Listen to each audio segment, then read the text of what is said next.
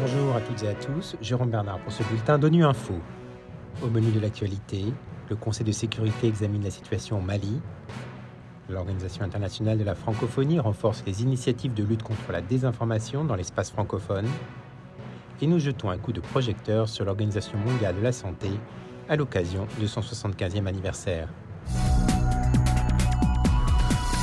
Le Conseil de sécurité a examiné la situation au Mali ce mercredi en écoutant le représentant spécial du secrétaire général, El Gassi Moine. Il a indiqué que la situation sécuritaire demeure volatile. La violence extrémiste continue dans certaines zones du Mali avec des conséquences dévastatrices pour la population civile qu'il a pu observer lors d'une visite à Ménaka il y a quelques semaines. On l'écoute.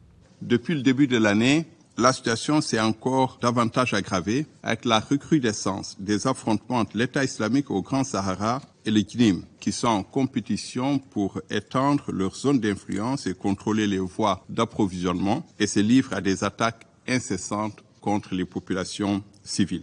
La situation sécuritaire et humanitaire demeure catastrophique avec maintenant plus de 30 000 personnes déplacées ayant convergé vers la ville de Menaka depuis le début de l'année dernière. Environ 2400 déplacés ont aussi trouvé refuge dans une zone située à moins de 2 km au nord du camp de la MINUSMA à Menaka. J'ai vu de mes yeux l'impact dévastateur de ces développement lorsque j'ai visité Menaka il y a trois semaines. L'afflux des déplacés internes a accru la pression sur la réponse humanitaire, avec des populations ayant des besoins urgents liés à l'eau potable, à la nourriture, aux médicaments aux abris. Écouter les déplacés alors qu'ils nous suppliaient littéralement d'avoir de l'eau potable pour boire était une expérience bouleversante.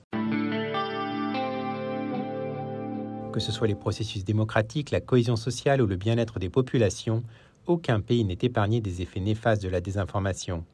L'Organisation internationale de la francophonie souhaite renforcer les initiatives de lutte contre la désinformation en français, mais aussi dans les différentes langues locales de ses 88 pays membres. L'OIF s'est doté d'une plateforme Internet nommée Odile.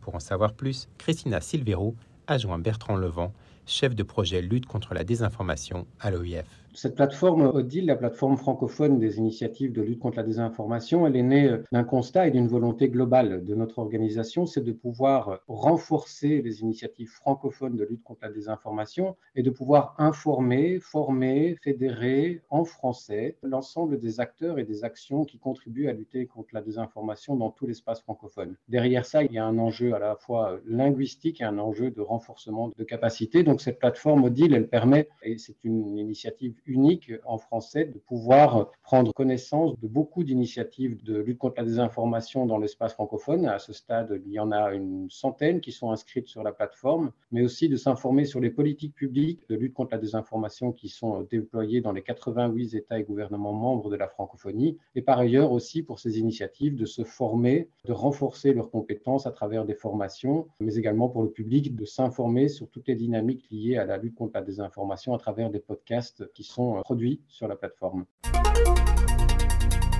L'Organisation mondiale de la santé fête son 75e anniversaire cette année. Depuis sa création en 1948, l'OMS a contribué au progrès extraordinaire accompli dans la protection des populations contre les maladies et l'amélioration de la santé et du bien-être de millions de personnes.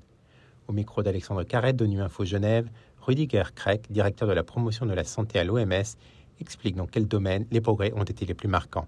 Je pense que tous les décennies a eu des progrès. On a travaillé beaucoup sur les infrastructures de la santé publique avec les pays membres. Après, on a beaucoup fait sur les maladies infectieuses, aussi des maladies chroniques comme le diabète, les maladies cardiovasculaires, les cancers et des systèmes de la santé. On a beaucoup travaillé aussi sur des facteurs de risque comme le tabagisme, l'alcoolisme, d'être pas assez euh, actif physiquement.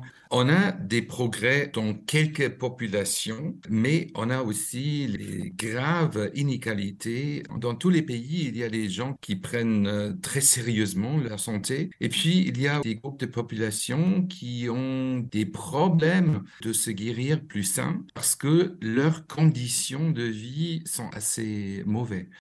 Voilà, fin de ce bulletin de Info. Vous pouvez nous retrouver sur Internet et sur nos comptes médias sociaux, Twitter et Facebook. Merci de votre fidélité. À bientôt.